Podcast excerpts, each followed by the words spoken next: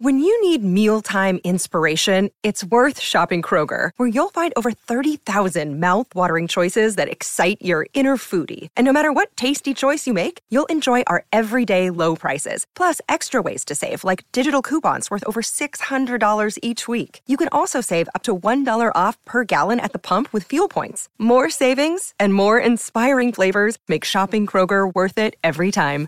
Kroger, fresh for everyone. Fuel restrictions apply. Another day is here, and you're ready for it. What to wear? Check. Breakfast, lunch, and dinner? Check. Planning for what's next and how to save for it? That's where Bank of America can help. For your financial to-dos, Bank of America has experts ready to help get you closer to your goals. Get started at one of our local financial centers or 24-7 in our mobile banking app. Find a location near you at bankofamerica.com slash talk to us. What would you like the power to do? Mobile banking requires downloading the app and is only available for select devices. Message and data rates may apply. Bank of America and a member FDIC.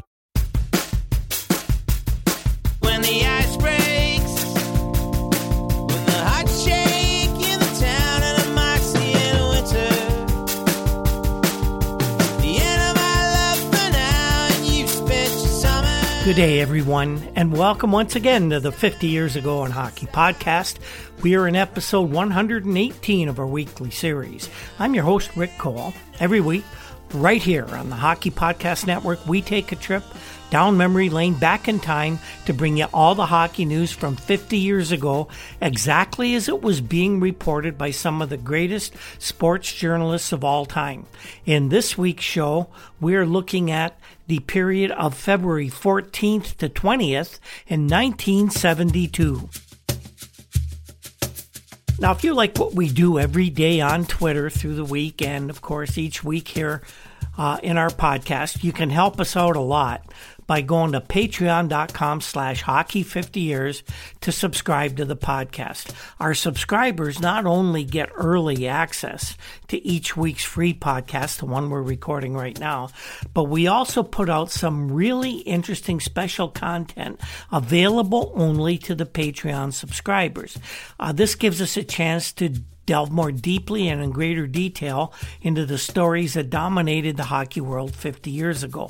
We have some very interesting stuff coming up on the founding of the World Hockey Association that only our Patreon subscribers are going to be able to access. And you're going to get a lot of information you probably won't find anywhere else. Now, on a personal note here, quick personal update. Uh, each day seems to get better as we mourn, mourn the passing of Fran's mom. Uh, we thank everybody who has reached out with condolences and good wishes. They are immensely appreciated. We're missing her terribly, but life goes on and we're doing our best to carry on as well. Still have a few remnants of uh, the COVID jumping up and bite me in the ass. And it's kind of frustrating to be slowed down by the cognitive impairment that uh, uh, it inhibits our typing and other tasks that require a bit of brain work. So things take us a little longer to do. This type of thing wasn't something that we uh, anticipated or we ever thought we'd have to endure, but it is uh, what we're uh, experiencing and we're working through it. So now let's get to what we're all here for anyway, and that's the hockey news from this week 50 years ago. Okay, so as we're going to start doing every week, uh, this is going to be our habit. Now, we're going to give you a, a snapshot of the NHL standings uh, as of Monday of the week we're talking about. In the Eastern Division, the Boston Bruins had opened up an eight point lead over the New York Rangers. Bruins with 87 points on a 39 8 9 record. Rangers next with 79. Montreal was six back of the Rangers, but with a comfortable lead over Detroit, who held fourth place in a tie with Toronto, each with 57 points. The Red Wings, though, had the tiebreaker as they had one more victory than the Maple Leafs, 24 to 23. Bringing up the rear, Buffalo and Vancouver fighting for the cellar. At this point, the Sabres were a point ahead of the Canucks, 36 points to 35. In the Western Division, Chicago now 11 point lead over Minnesota 80 points to 69, and then there's a real drop off with 22 points back of Minnesota. The California Golden Seals holding down third place with 47 points. The Blues three points back at 44, tied with Philadelphia. Once again, St. Louis, the tiebreaker for the final playoff spot. 18 wins to Philadelphia's 17. 39 points Pittsburgh, and bringing up the rear, the LA Kings, only two points back of the Penguins now at 37 seven. Now, as this week began, the big news around the hockey world, the thing everybody was talking about was that mammoth event known as the World Hockey Association Player Draft. The process took up the entire weekend, beginning with what they called something like priority negotiating selections on Friday, followed by two days of tedious calling out names, both famous and obscure. We're going to provide a summary of the weekend's events uh, in our WHA update later in the show, and we plan a very detailed look at uh, these basically founding days of the WHA in an upcoming overtime session for our Patreon subscribers. So if you really want to get into uh, the detailed information on the league's early days, once again, patreon.com slash hockey 50 years, and uh, you'll get access to all this great information, stuff that's uh, really not out there in, in the mainstream these days. So we will talk about the draft a little later. Now, the other big news that was floating around the hockey world on Monday also involved the World Hockey Association as well. And we do want to talk about that right off the bat. Many hockey news sources at this point in time were carrying the story about Toronto goalkeeper Bernie Parent, a 26 year old premier NHL netminder, by the way. Uh, Bernie had apparently, according to most reports, agreed to a three year contract with the WHA team known at that point as the Miami Screaming Eagles. And the Toronto Globe and Mail had a story from that morning. No byline on this story, by the way. So I think it's uh, Dan Proudfoot, but we can't be 100% sure. But we're going to give you the. Uh, the first bit of this story as it was reported. Bernie Parent rapidly became the player of prime focal interest in professional hockey on Sunday as the new World Hockey Association completed its draft of 888 players for its 12 clubs. And you're going to find, by the way, as we talk about the draft, everybody had a different total. So I, I, I, I report as, as it was reported then. I don't claim to be completely a- accurate because there's so many conflicting sources. Now, there were several developments, including a warning from National Hockey League President Clarence Campbell about, quote, violation of contract. Friday night, several WHA executives, while declining to uh, let their names be used, insisted that Leafs goalie Parent had signed with the Screaming Eagles. Parent's lawyer, Howard Casper of Philadelphia, a quintessential Philadelphia lawyer, so to speak, had been negotiating with the Miami club for several weeks, and Gardens president Harold Ballard wished the goalie luck if he could get 600 grand up front and in the bank. Well, Sunday night, Casper, in a telephone interview from Philadelphia, would neither confirm nor deny that Parent had signed, but he insisted the goalie had been offered about three quarters of a million dollars for a five year contract. And that, Casper said, that figure was just for playing. Casper went on to say, I'll tell you this much. Everything will be guaranteed if Bernie goes with the Miami club. And there are other ways to guarantee a deal rather than have the money put in the bank. Asked about a rumor that Parent had already uh, received 250 grand uh, from uh, the Miami club and that it's in the bank, Casper replied, No, but the offer is three times that amount. Casper also said he was negotiating for other Toronto players who might sign with the WHA, and some of the names would make your eyes pop. Casper said if Parent goes to Miami, he will be one of the top five money making athletes in professional sports. Casper would not name the other Toronto players he's representing, but he did say they are among the 30 or 35 in the NHL for whom I am negotiating. Meanwhile, Campbell, Clarence Campbell, is ready to cancel Parent's ticket to Miami. Campbell came right out and said there's no way that he can leave the NHL. We have options in our contract, and he has a contract, so that's it. It's an enforceable contract. Now, remember Clarence Campbell's word here about an enforceable contract as time goes on over the next couple weeks because those words will come back and they will take a big chunk and a bite out of Clarence Campbell's ass as we find out how things actually did unfold. Now, later in the week, this wasn't resolved, by the way, this week. But later in the week, Stan Fischler, in one of his missives to the Toronto Star, said that the Maple Leafs might trade Parent back to the Flyers uh, in exchange for Doug Favell and possibly another player or two, just to keep him moving, keep him from moving to the rival league. Now, I believe we might have talked about this earlier. Philadelphia players had already talked about, or Philadelphia newspapers, sorry, had already talked about the possibility of the Leafs moving Bernie back to the Flyers. The news kept coming out that Bernie's wife was not happy in Toronto. She's a Philadelphia girl, and Bernie would love to get back there. Of course, moving to Miami solves none of that apparent uh, roadblock to Bernie enjoying life in Toronto. Would he enjoy it more in the sunny south of Miami? Well, maybe they would. I don't know a little bit more hybrid NHL WHA news uh, came out Monday, and that was Bobby Hull. He confirmed to the Canadian press that the Winnipeg Jets owner Ben Hatskin had indeed offered him a five year contract worth a million dollars. Uh, the story from Canadian press said that a Hawk star Bobby Hull confirmed that he had the offer in hand from Ben Hatskin and that the owner of the Jets had offered him a contract during a meeting they had in Vancouver when the Chicago club was visiting the Canucks.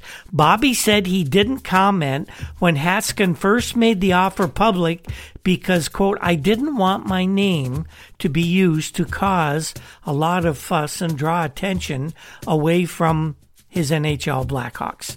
So Bobby Hull definitely does get an offer, but it remained to be seen just how valid this would be, or if Chicago or if Chicago would uh, attempt to somehow keep Bobby under contract. This was another story, like the Parent story, that was starting to gain some legs, and we wondered whether it would be Parent, Bobby Hull, Derek Sander, or Derek Sanderson, or maybe someone else is the first player to take that leap of faith to the other league.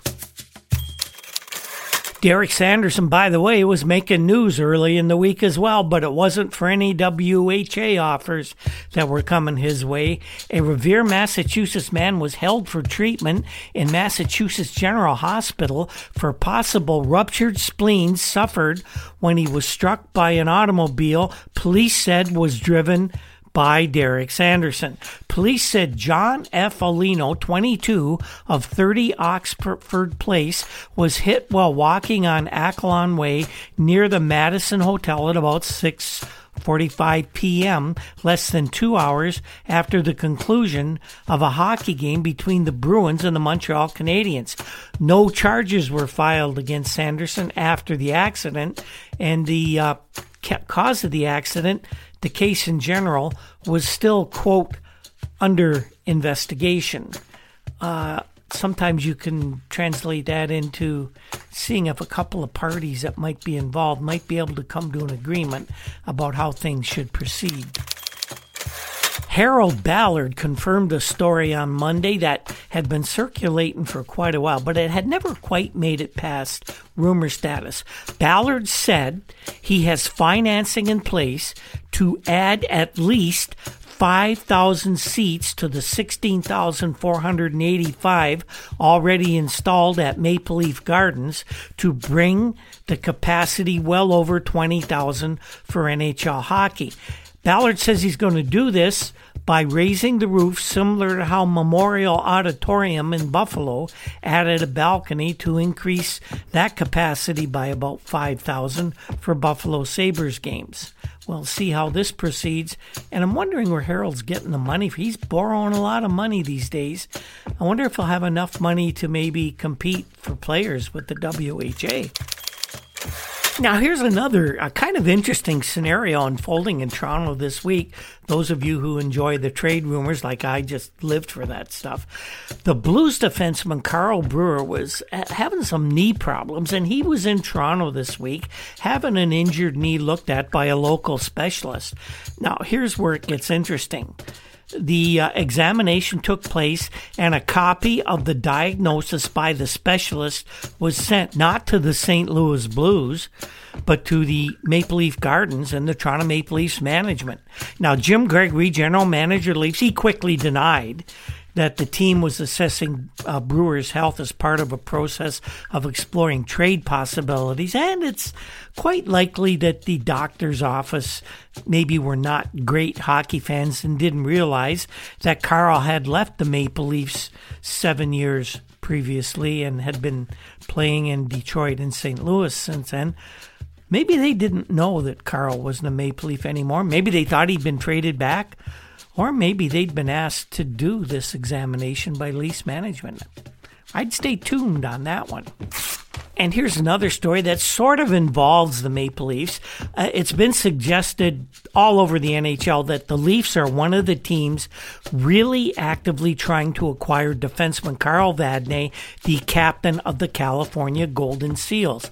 Well, Milt Dunnell, the uh, great columnist of the Toronto Star, was never one to just sit around and let these things kind of go on and resolve themselves. He wanted to find out for sure. So prior to the All Star game in January, Milt reports, Carl Vadnais admits he did tell uh, Char- Charlie Finley that he wanted to be traded from the Seals. Now, it was not reported why Vadnais was asking uh, to be traded. And at the time, he said, This is my personal business. I'm not going to talk about it. I won't talk about it. So don't ask me again. And as near as I can tell, nobody did. But uh, Milt Dunnell didn't get that memo. So he asked Vadnais this time. And Vadnais uh, kind of uh, I guess you could say he, he came out with the reasons that he wouldn't tell the people back in, in uh, Oakland. Carol said that his wife could not get enchanted with Oakland. She didn't like the city. She didn't like the town. She didn't like where they were living. And Carol himself could not get accustomed to the hush of 9,000 vacant seats in the Bay Area rink when the Seals were trying to play games. And in Toronto, you'd you'd have uh, almost that many people if the Leafs had open practices. Vadnais says Charlie didn't really get mad. He tells me he understands how I feel, and if he were a hockey player, he might do the same thing. He says because he wouldn't like to play in front of 3,500 fans a night. That doesn't mean he says he's going to trade me, though. He can't do that. No, the guy who could make the trade would be Gary Young. Now, Young is the general manager of the SEALs, and he attests to the persistence of the Leafs in their attempts to get Vadnais, and he takes freakum solemn vows that Vadnais will not be bartered away from the Bay, at least not by him. He doesn't discuss the possibility that Charlie Finley might make the move, so much for autonomy of a general manager. Well, Vadnais joked with, with uh, Milt Dunnell, I think it's just a case of waiting until somebody offers enough. Well, Young happened to walk by and assured that Vadnais would not be traded, and the Seals' entire future is being built around his considerable talent. Another Leaf trade rumor had Wren Blair of the North Stars turning down a Toronto offer for right winger Bob Nevin, who, of course, began his career in Toronto, left in 1964 in that big deal that brought Andy Bathgate and Don McKenney to the Leafs from New York and resulted in Toronto winning the 1964 Stanley Cup. Talk about a team having bad luck this year. Last week, Philadelphia Flyers lost goalie Bruce Campbell for the rest of the season after he suffered a heart attack. Don McLeod was brought in from the American Hockey League Providence Reds to serve as a backup, uh, the number two guy behind Doug Favell in the Philly goal. But you know what happens there? It, what can go wrong will go wrong. Fred Shero was interested to see just what he had in McLeod, so he started him right away. And in his first game, Don came down with the knee injury, and now he's out for at least two weeks. That means that Bobby Taylor, 27, not with any NHL experience, has been recalled from the Richmond Robins of Flyers American Hockey League farm team to be McLeod's fill in. And I would bet Fred Shero's going to put Bobby right into the fire to see how he works out as well. Bobby Taylor, will he be just a flash in the pan who will never hear from him again, or will he stick around the hockey scene for a while? That remains to be seen.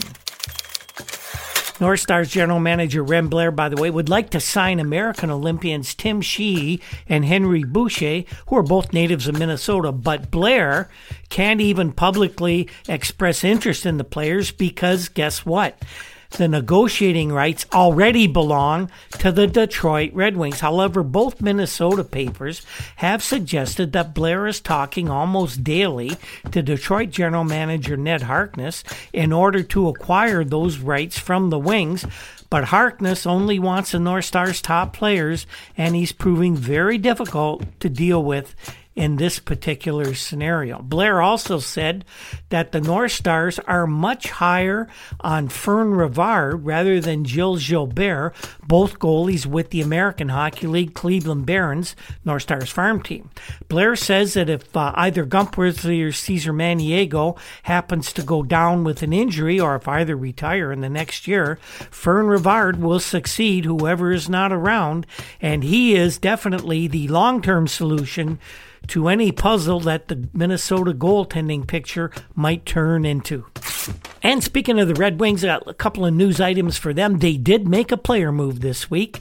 They uh, sent down young players Danny Johnson and Doug Volmar to the CHL Fort Worth Wings. Uh, the guys, those guys are not dressing for every game. They're sitting on the bench or in the press box.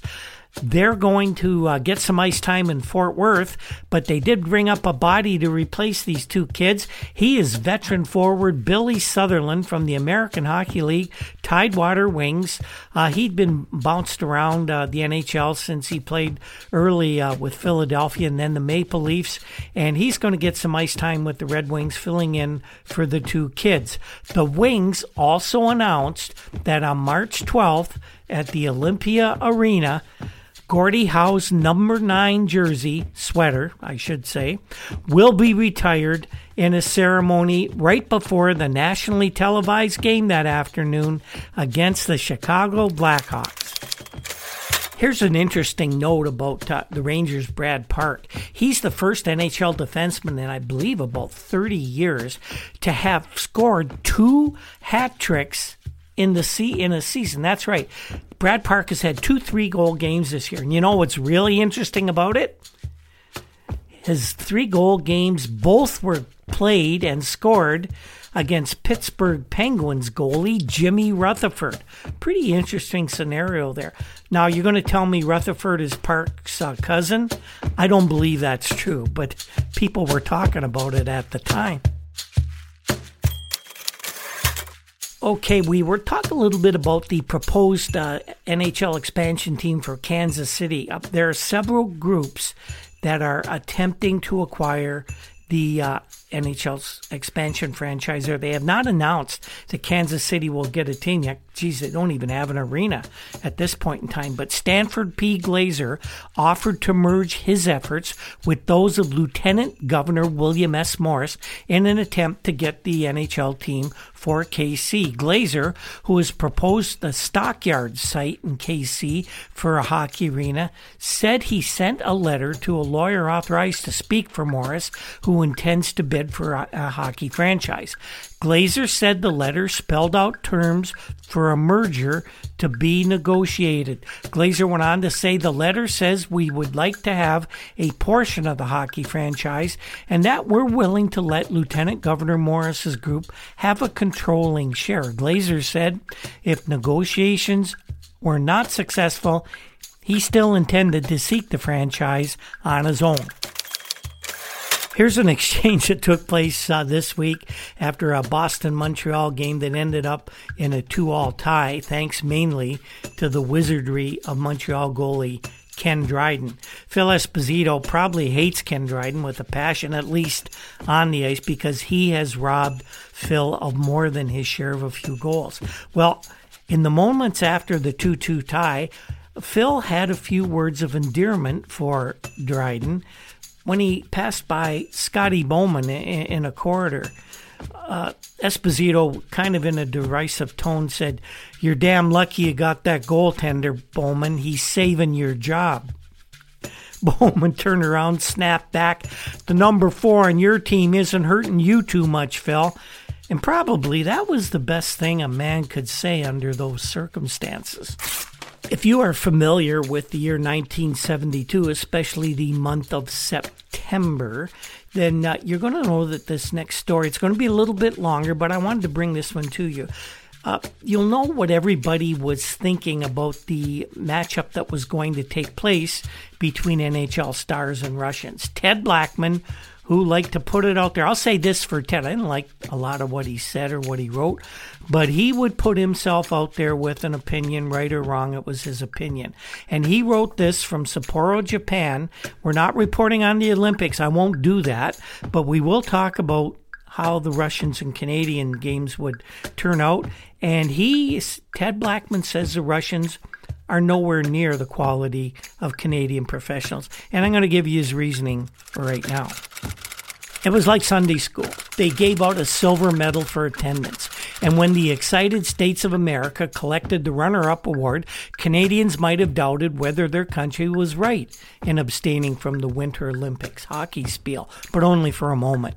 Again, in my opinion, Russia's third successive gold medal proved little else but that Sweden has a heartless squad and the Czech spiritual commitment isn't a match for the awesome yet boring technique of the Soviet Union's faceless team. And the Russians know it too.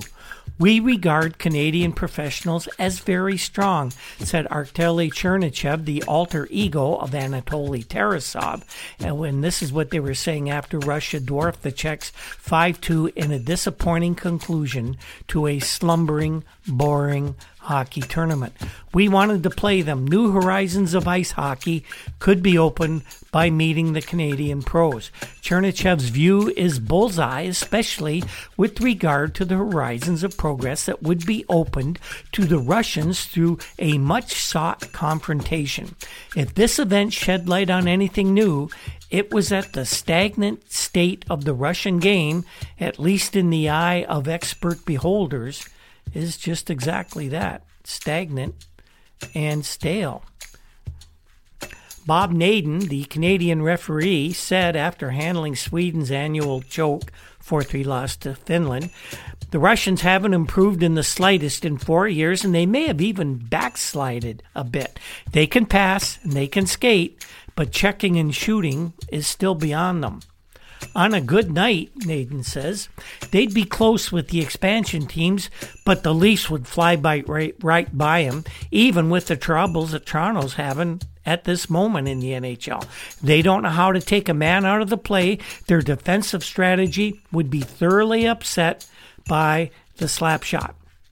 Billy Harris, Derek Holm, Terry O'Malley, and Murray Williamson, the other Canadians here with some authority, expressed opinions along similar lines. The Russians, despite 10 consecutive world championships, are no more than pretenders to the actual world class throne.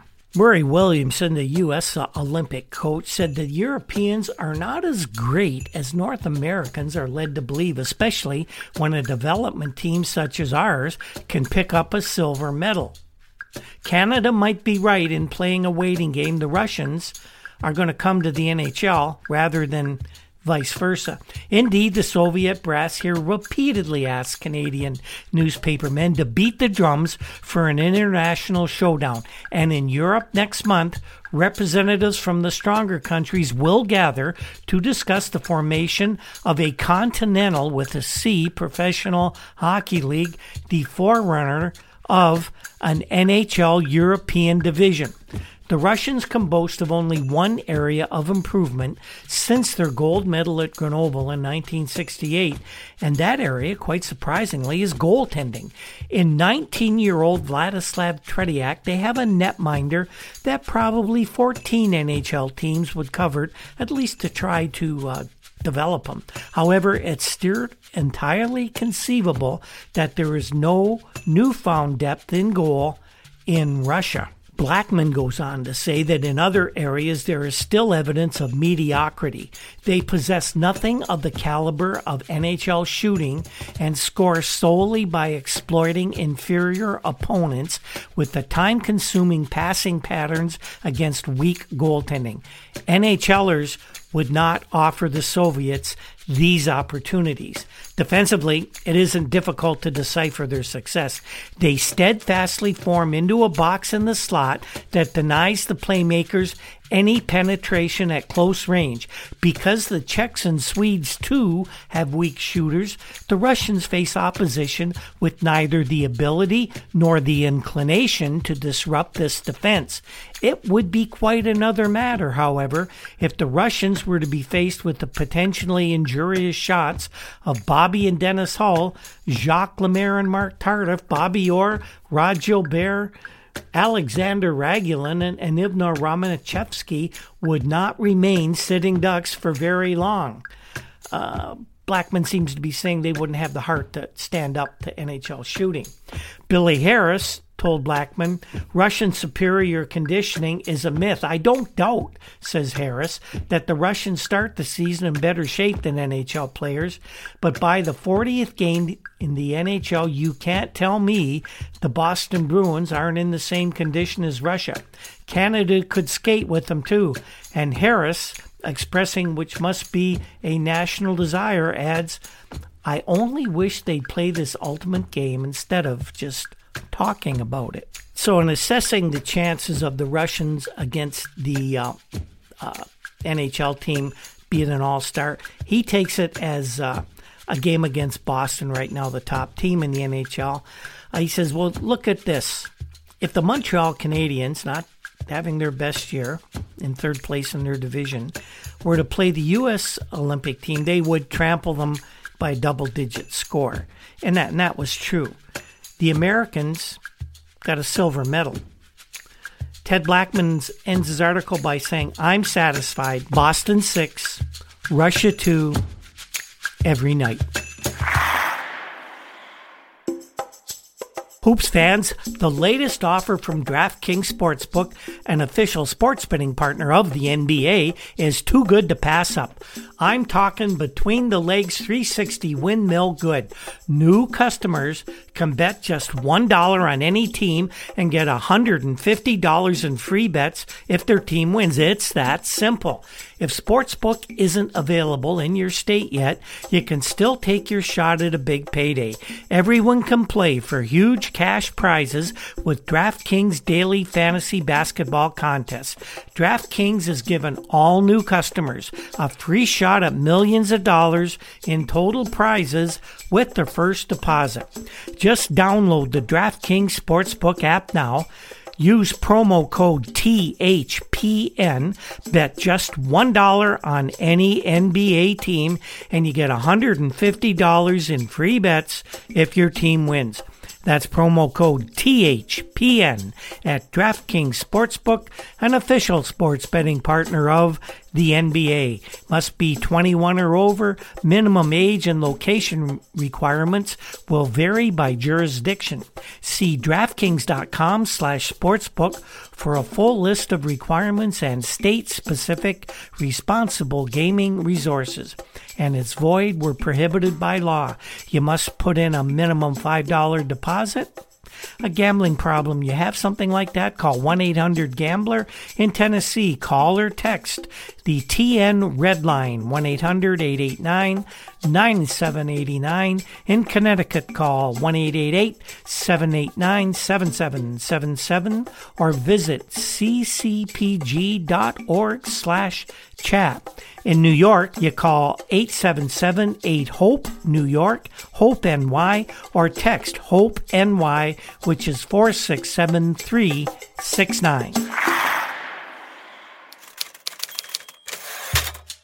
Another news item this week seemed fairly innocuous at the time, given everything else that was going on, but this turned out to be a story that had great importance over a period of time. The new New York team, now christened the Islanders by owner Roy Boe, team to play out of Nassau County Coliseum on Long Island. They finally named a general manager. He was former Oakland Seals vice president Bill Torrey, who actually might have ended up running the uh, team as a de facto general manager had Charlie Finley not proven to be such an all out dick.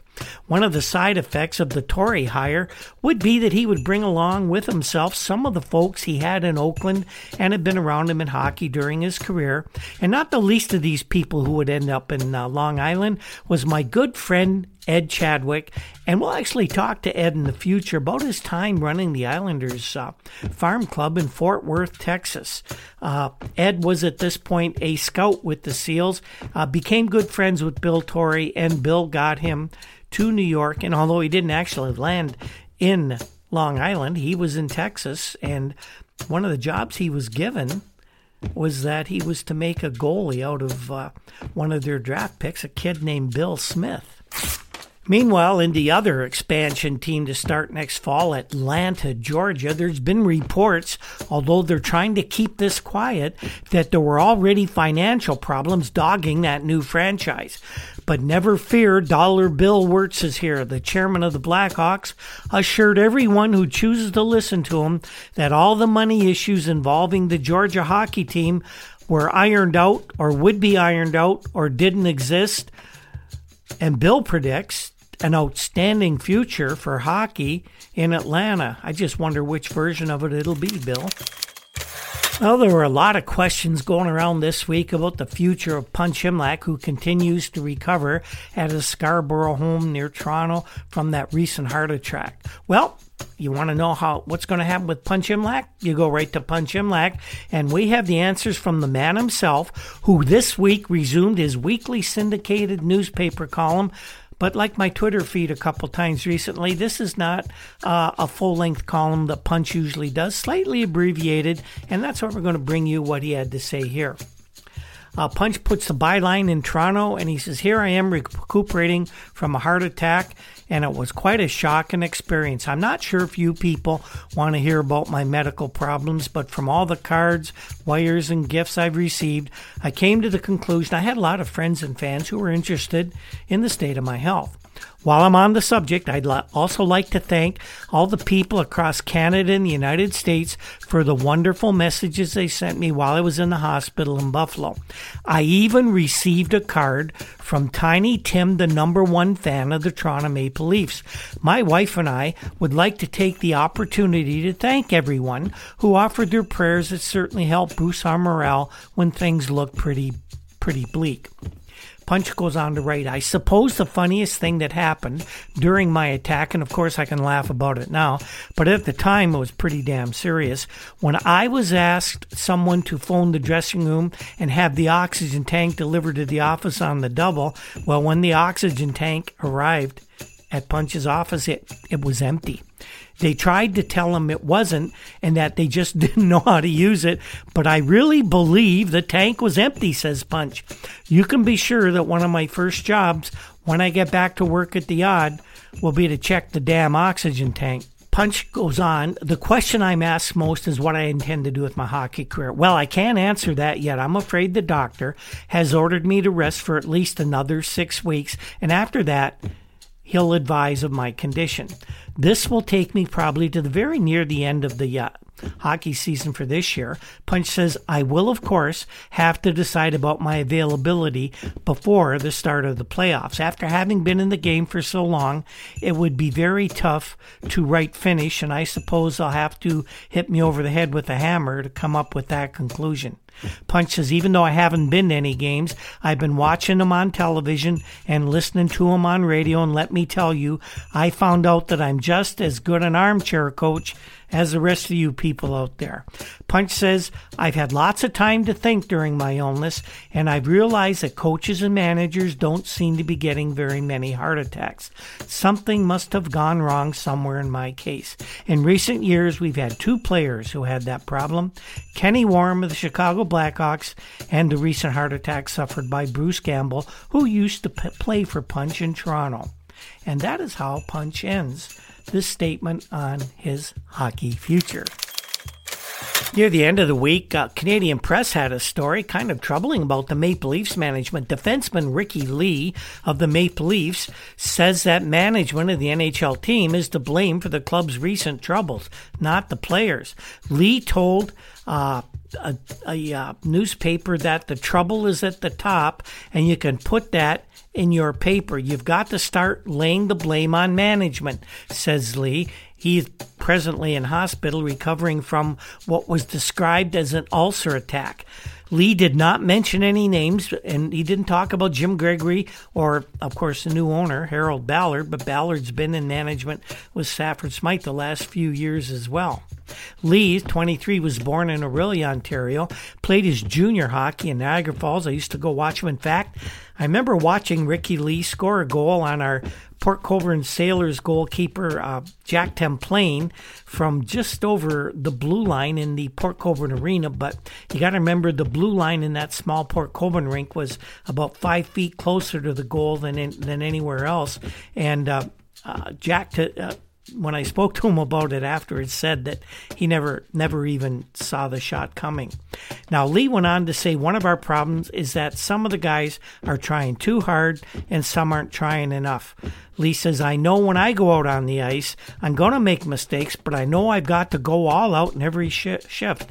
And if I make mistakes, well, that's how you learn.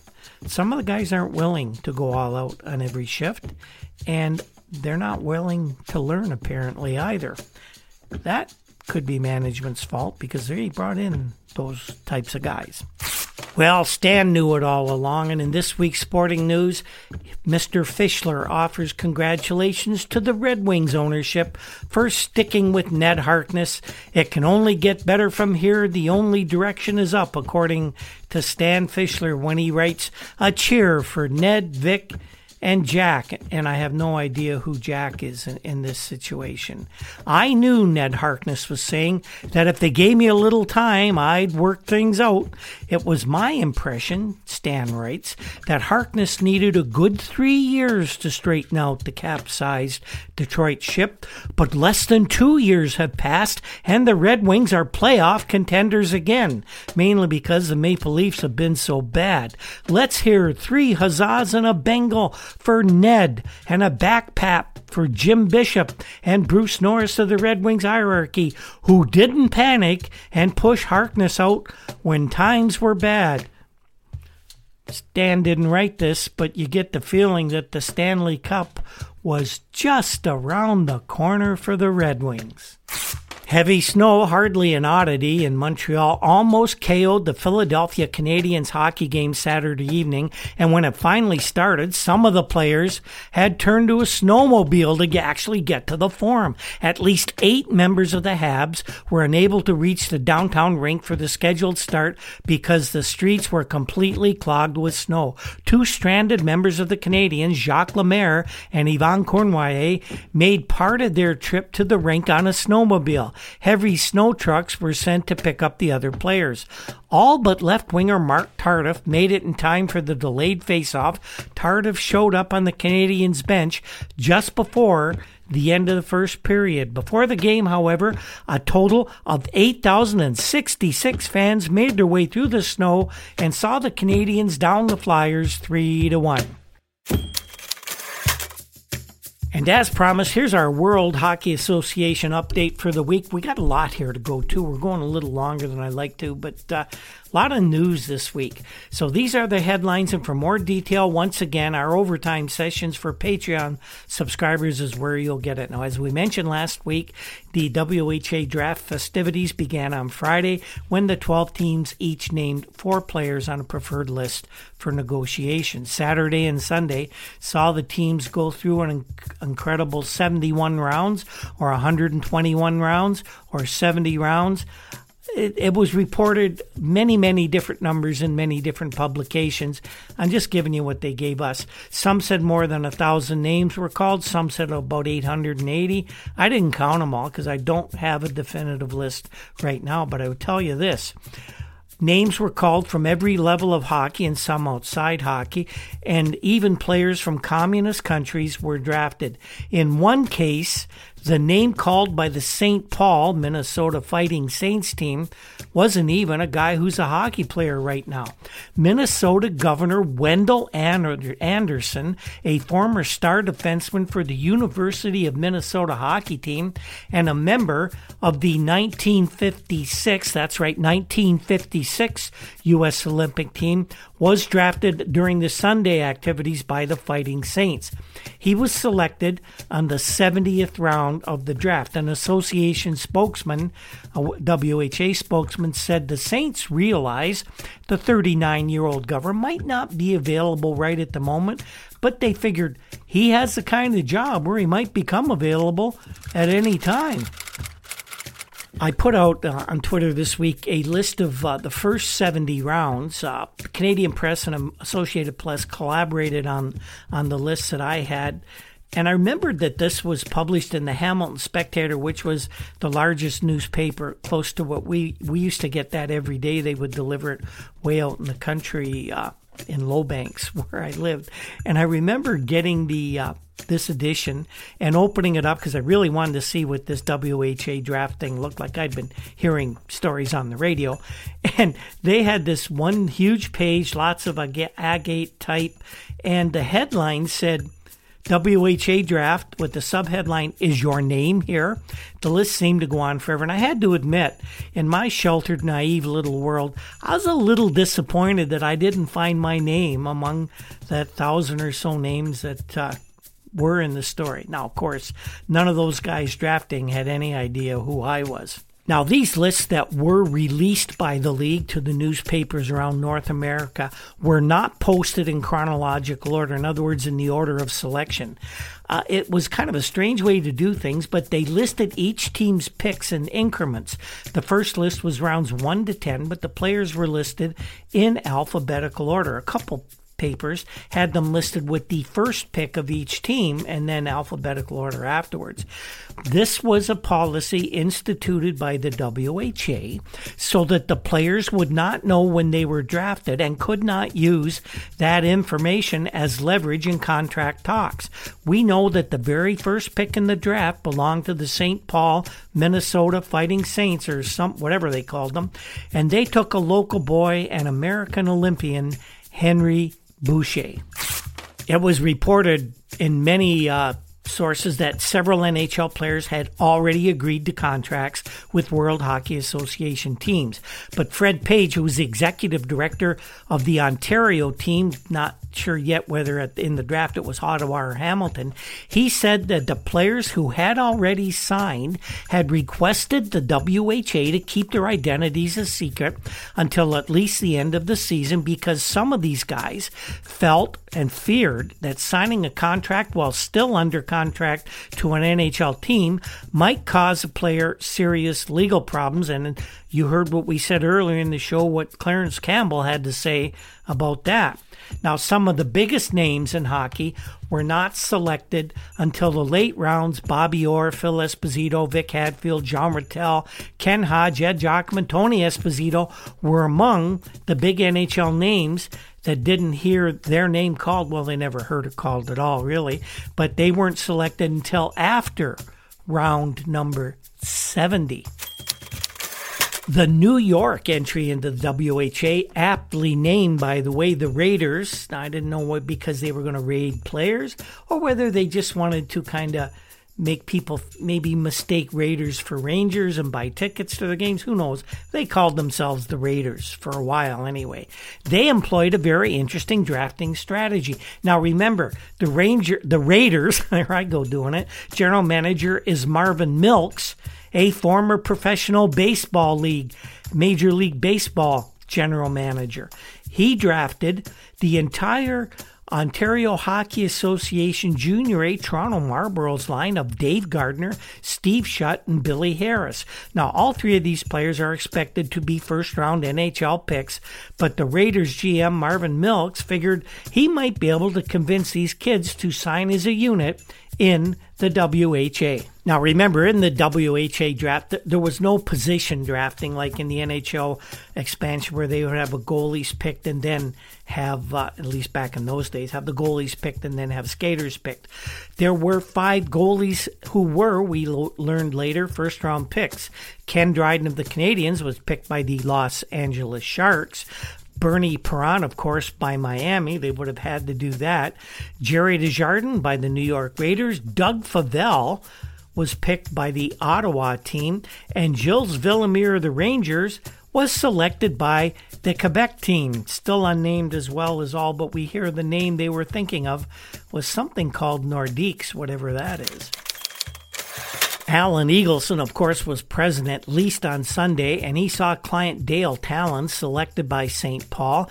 The Eagles said it would cost the Fighting Saints $150,000 over two years to get Allen to sign one of Tallon to sign one of their contracts. Now, another bit of trivia here. All, uh, as we all knew at this point in history, Clarence Campbell ran the various drafts conducted by the National Hockey League most of the time. Who was the draft master for the WHA? And that was a really interesting question. Well, tell you who it was. It was the league's referee in chief, former National Hockey League senior referee Vern Buffey, who kept things moving through the weekend. And you know what? That probably was a pretty daunting task 12 teams and, from all accounts, at least 100 rounds. Each team. Buffey gave only 30 seconds to make their pick, at which time a audible alarm would actually sound, and if no name were forthcoming, Buffalo would move on to the next selector. We weren't told how many times a team may have forfeited a pick. There was already some infighting, there's typical hockey people, amongst the actual members of the WHA. Now, here, listen to this story. This was pretty interesting. Calgary raised some eyebrows by drafting 16 European players but according to uh, GM Scotty Munro, there was a little bit of method to the madness here. Munro thinks he's found a really interesting way to help build the league, and he uses what he calls an underground railway of sorts to bring players out of Europe.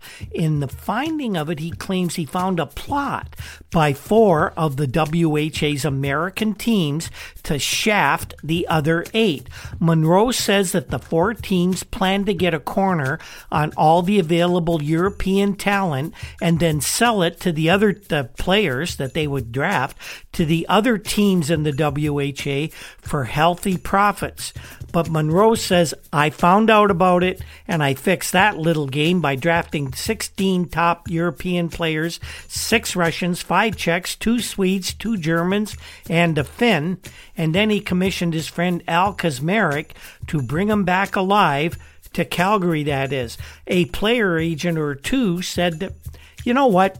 They'll be able to get the players out of Russia from any player from behind the Iron Curtain. It would be a piece of cake to get them to North America for a good chunk of cash. And if you were wondering, yes, Gordie Howe was selected. The Red Wings retired superstar was the final player in the draft taken by the Los Angeles Sharks. The final selection of the draft altogether was held by the Ontario team, and owner Doug Michel kind of snickered and told people that his draft pick was going to be Canadian Prime Minister Pierre Elliott Trudeau.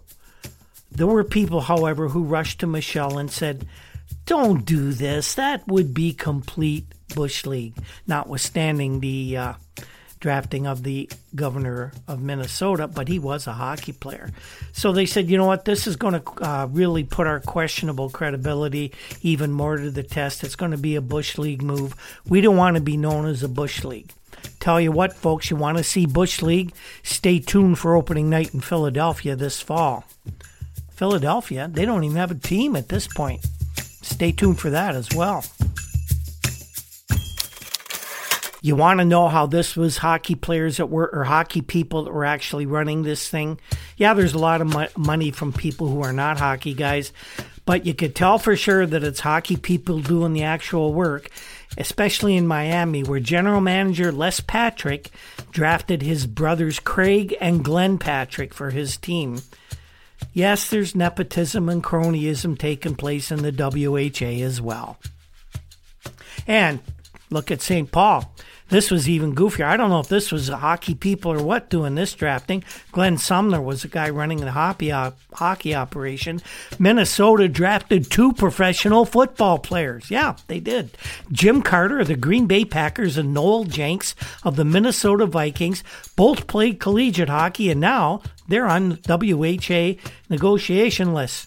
And the New York Raiders did do a, a, a, good thing, I thought. They did take two black players. Willie O'Ree of San Diego was claimed uh, earlier in the draft, and also Alton White of the American Hockey League, Providence Reds. One of the more enthusiastic World Hockey Association executives is Paul Deneau, who leads the Dayton team, as yet unnamed.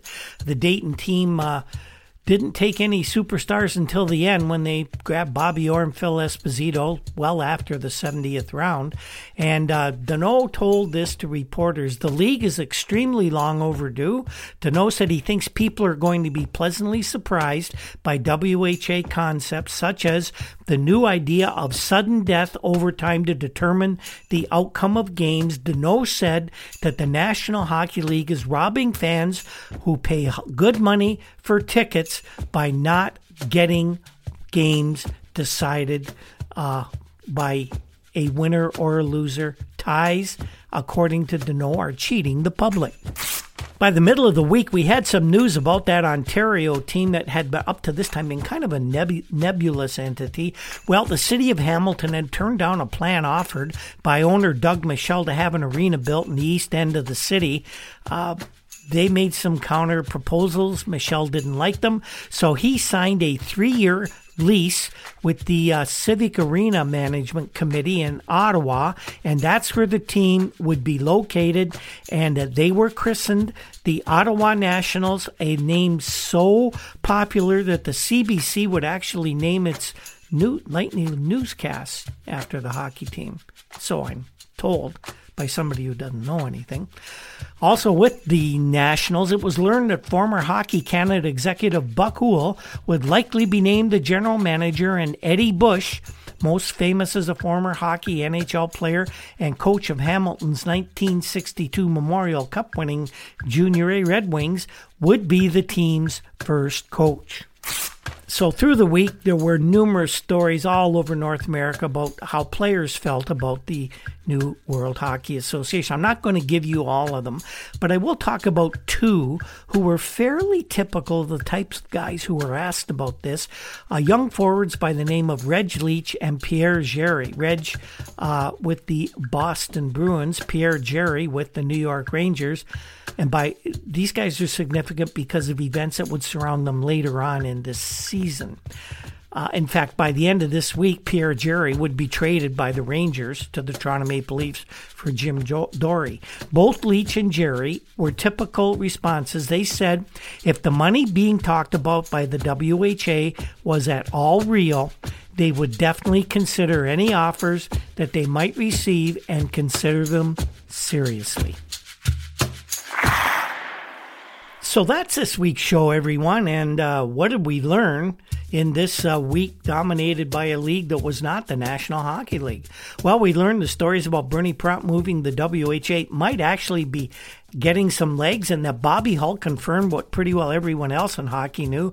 He had been offered that big, huge contract by the Winnipeg Jets, and of course, Bob had some interesting comments about it. It's looking like he's taking it seriously.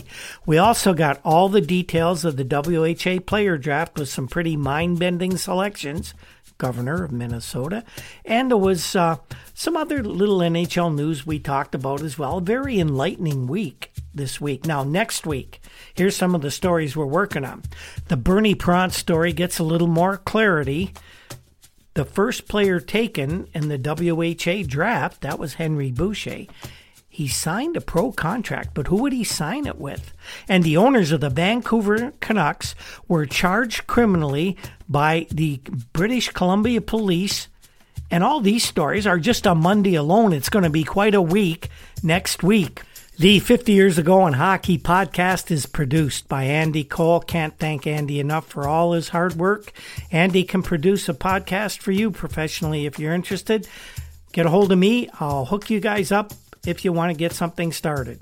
The very popular Juno nominated uh, Toronto indie rock group, the Rural Alberta Advantage, provides our intro and exit music. They've just released a couple of new songs. If you Google them, you'll be able to listen to those there. They're going to start touring this summer as well. Other musical pieces and sound effects in the show are created by Andy Cole. Our research comes from the files of the Toronto Star, Toronto Globe and Mail, and of course, the many publications found at our other sponsor, newspapers.com. And we are also sponsored by the Breakwall Brewing Company in beautiful downtown Port Colborne, Ontario. If any of our listeners ever get to the Niagara region, please make your way to the Breakwall. Give me a shout and we'll have a burger and a beer. You can find us on Twitter every day at, at Hockey 50 Years. Every week, right here on the Hockey Podcast Network. We have a Facebook page, 50 Years Ago in Hockey, and a WordPress site, hockey50yearsago.com. Thank you, everyone who's been tuning in through this uh, winter. It's been a trying winter for us, but this hockey season is as exciting as anything we've covered so far, and we plan on being with you all the way, and you'll hope you'll join us for all the hockey news in 1972. On that note, we'll see you next time.